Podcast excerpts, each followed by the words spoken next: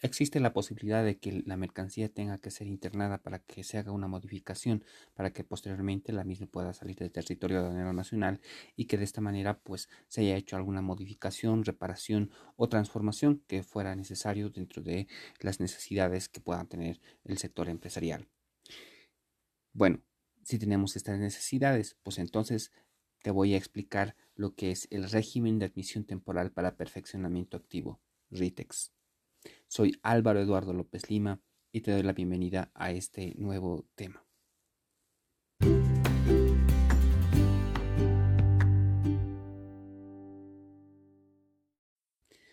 Tomaremos en cuenta que dentro del régimen de admisión temporal para perfeccionamiento activo se admitirán determinados insumos que por sus características son estrictamente necesarios para determinar la producción de un producto terminado. En ese sentido, los bienes que serán admitidos dentro de este régimen serán la materia prima y también los bienes intermedios y finalmente los productos compensadores, que de alguna forma también forman parte de este sistema productivo y que de alguna manera también contribuyen dentro de la creación, dentro de la producción de un determinado bien, en, cambios como modificación, transformación y finalmente reparación.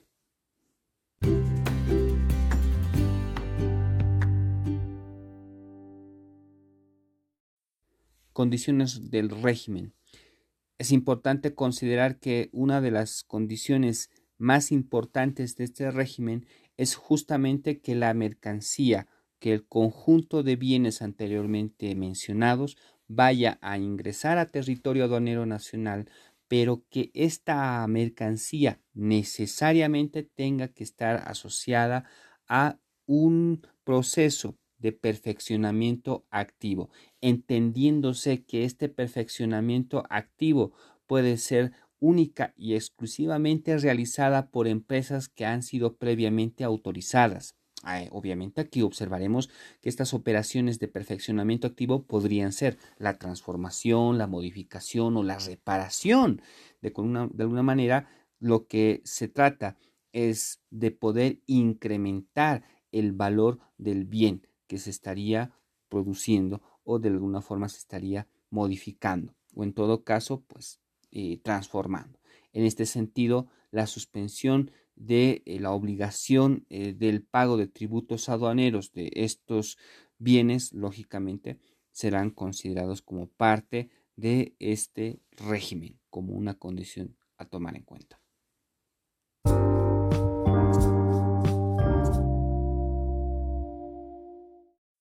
Empresas autorizadas. Todas las empresas que tienen como objetivo poder realizar operaciones que se apeguen al estricto cumplimiento del régimen de admisión temporal para perfeccionamiento activo, tendrán que conseguir la autorización correspondiente.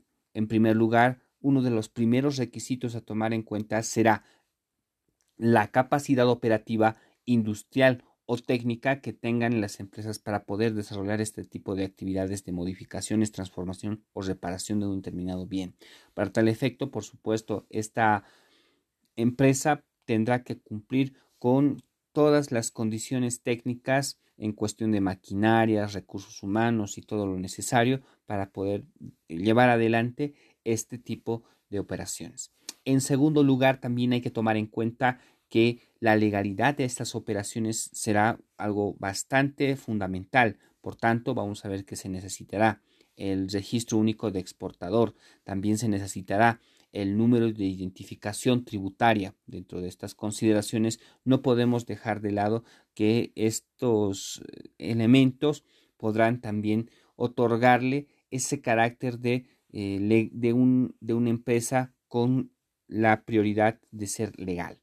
Y por supuesto, dentro de esa capacidad también se tomará en cuenta las estimaciones de tiempo en cuestión a poder realizar y asumir estas actividades y este, esta asunción del, del, reto de poder realizar estas operaciones de transformación, eh, de modificación en general. ¿no?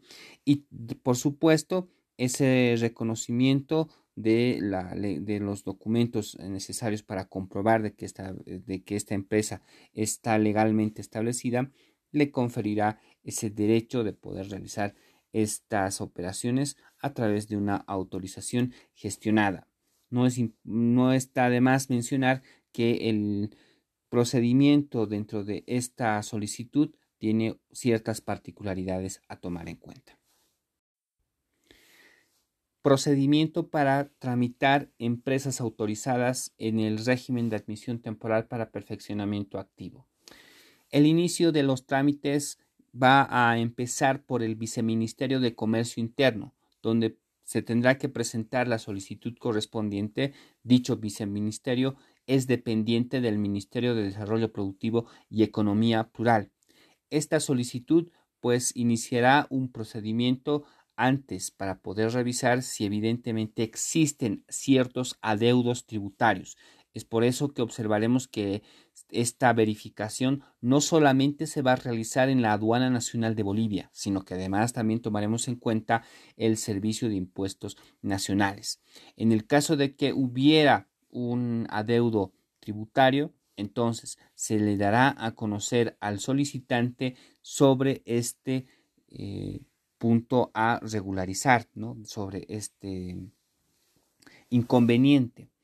Tras realizada la notificación, por supuesto, se entenderá que la, solicitud inicialmente presentada estará cancelada.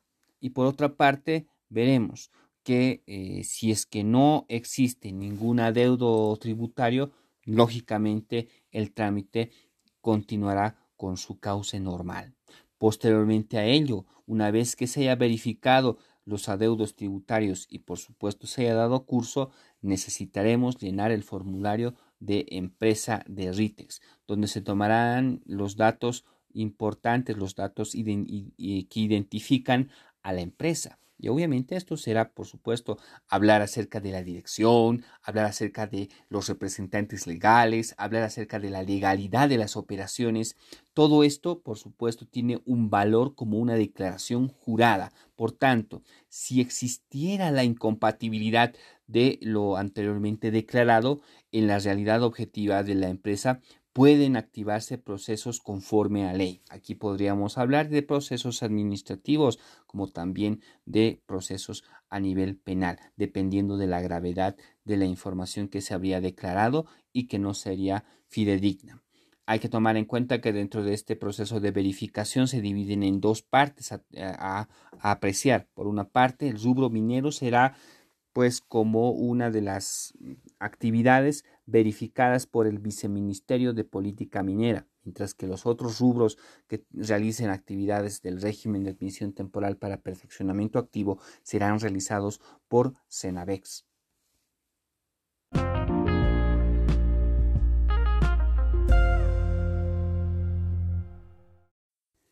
La autorización sobre la mercancía. Es importante tomar en cuenta que dentro del trámite de autorización de la empresa se consigna la lista de insumos que serán objeto del régimen de eh, la admisión temporal para perfeccionamiento activo. Por tanto, no todos los bienes que estén dirigidos a una determinada empresa serán admitidos bajo este régimen, sino solamente aquellas que están alineadas, están apegadas a la a la consideración inicial de este listado, en el entendido de que el conjunto de actividades que vayan a realizarse dentro de esta empresa contemplarán el ingreso de determinados insumos, determinados bienes intermedios, determinados eh, productos compensadores que ayudarán a poder eh, ayudarán a poder hacer posible esta producción del, del, producto terminado. Por tanto, pues vamos a ver que solamente aquellos insumos que habrían sido contemplados dentro de un, momento inicial serán también admitidos de forma temporal bajo ese estricto control de la, del tipo de bienes que hayan sido contemplados dentro de esta producción.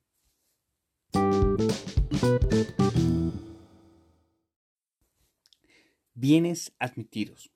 Como habíamos indicado en la primera parte, es importante mencionar que tanto la materia prima como también los bienes intermedios serán admitidos dentro de este régimen como insumos que son parte de ese proceso de perfeccionamiento activo.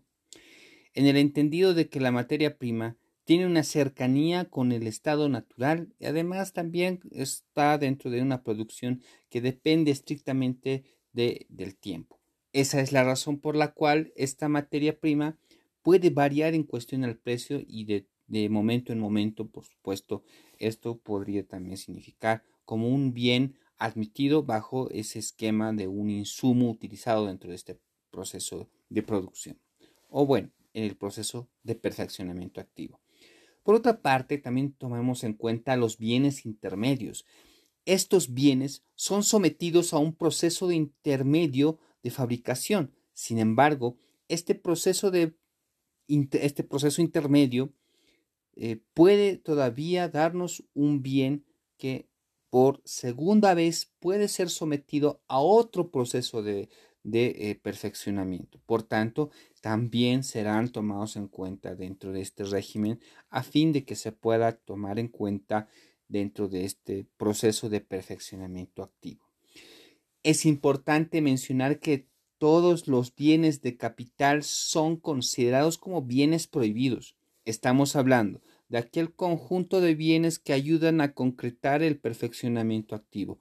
Háblese de maquinaria, háblese de equipos, háblese de herramientas, háblese de partes o piezas y finalmente de repuestos que no contribuyan con este, eh, con este elemento de del perfeccionamiento activo. Algo que es importante mencionar con referencia a las partes o piezas estas partes o piezas podrán ser admitidas de forma eh, exclusiva en el entendido de que materialmente incorporadas en su interior existen productos compensadores. Por tanto, vamos a ver que su incorporación estará ligada una estructura que aporta a su funcionalidad. De alguna manera, de esa forma, sí podríamos hacer una exclusión con referencia a estos bienes prohibidos que tiene que ver con las partes o piezas, ¿no?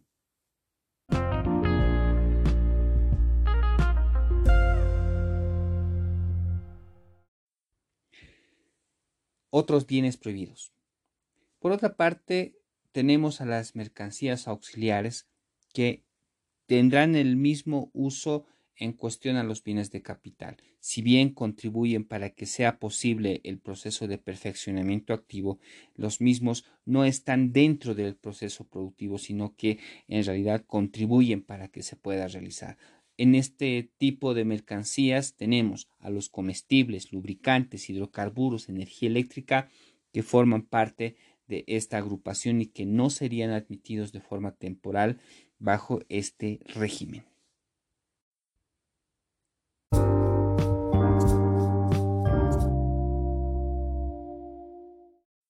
Vigencia del régimen. Desde el momento inicial en el que se realiza la aceptación de la declaración de las mercancías, se van a computar 360 días de calendario. En ese sentido, el momento final será el cumplimiento de este plazo, para que las mercancías admitidas de forma temporal hayan cumplido con su ciclo dentro del proceso de perfeccionamiento activo, siendo que cumplido este plazo no se haya podido culminar con el proceso de perfeccionamiento activo, procederá la aprobación previa solicitud por parte del Viceministerio de Comercio Interno para la extensión de un nuevo plazo, que como máximo serán 180 días calendario, para que de esta forma se pueda completar el ciclo de perfeccionamiento activo. Una vez que se cumpla este, este plazo, pues vamos a ver que será el momento final del cumplimiento del plazo.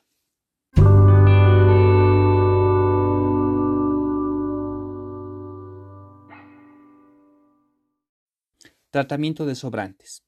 Tenemos algunos tipos de sobrantes que tenemos que tomar en cuenta. Los desechos. Se considera a estos desechos los que generalmente provienen de un proceso productivo de carácter industrial su valor como insumo ha sido agotado. Por tanto, vamos a ver que este sobrante no tiene un valor posterior para ser reciclado o no tiene un valor para poderse someter a un nuevo proceso productivo para poder aprovechar y explotar sus características. Se trata de poder minimizar únicamente el impacto ambiental. Por tanto, el tratamiento ambiental que se va a dar se trata de poder realizar acciones para recuperar y aprovechar estos componentes sin valor comercial de tal manera que pues solamente quede minimizar ese impacto.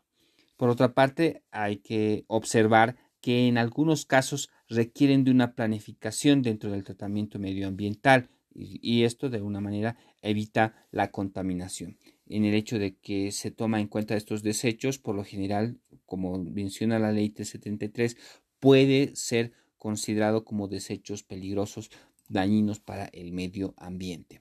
Por otra parte, también tomamos en cuenta los residuos. Los residuos son sobrantes que, que estaban planificados o que se habían contemplado dentro de la planificación del perfeccionamiento activo. Por tanto, en algunos casos, pues estos van a tener un valor comercial. En ese caso, pues vamos a ver que vamos a poder someter a un proceso de, de reciclaje. Por tanto, se podrá someter a, esta, a este proceso productivo para poder aprovechar eh, el valor que todavía queda dentro de este residuo. Por otra parte, tendremos algunos que son considerados como residuos sin valor comercial. En ese sentido, son contemplados por la ley 373 que menciona que se consideran aquellos residuos industriales que además tienen esa característica de ser tóxicos. Y por tanto, por supuesto, eso involucrará naturalmente su inmediato desecho. Ahora, por otra parte, tomaremos en cuenta también a los desperdicios, en el entendido de que los desperdicios serán aquel tipo de sobrantes que habrán sido producto de un mal uso o de un mal de una mala planificación o por parte de la negligencia de los operarios de bienes que inicialmente sí eran útiles en su integridad. Dentro de este contenido, lógicamente, estos desperdicios también pueden ser aprovechados en la medida en que pues tenga ese valor dentro de un proceso nuevo de producción para poderse eh, someter al reciclaje.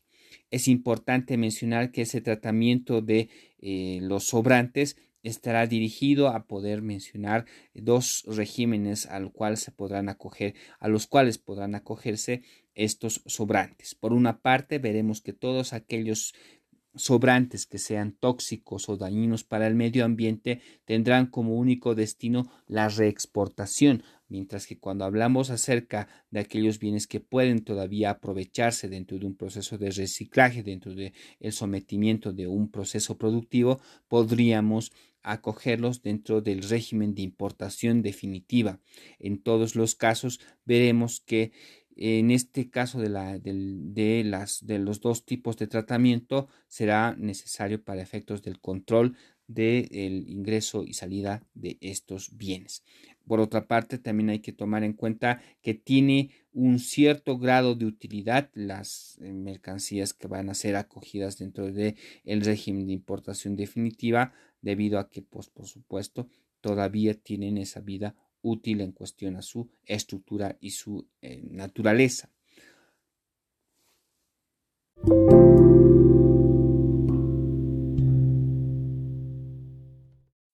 Sin tener más que mencionar sobre este tema, te agradezco el tiempo dispensado y nos vemos hasta la siguiente emisión. Soy Álvaro Eduardo López Lima y ha sido un placer poderte aclarar sobre estos puntos. Gracias.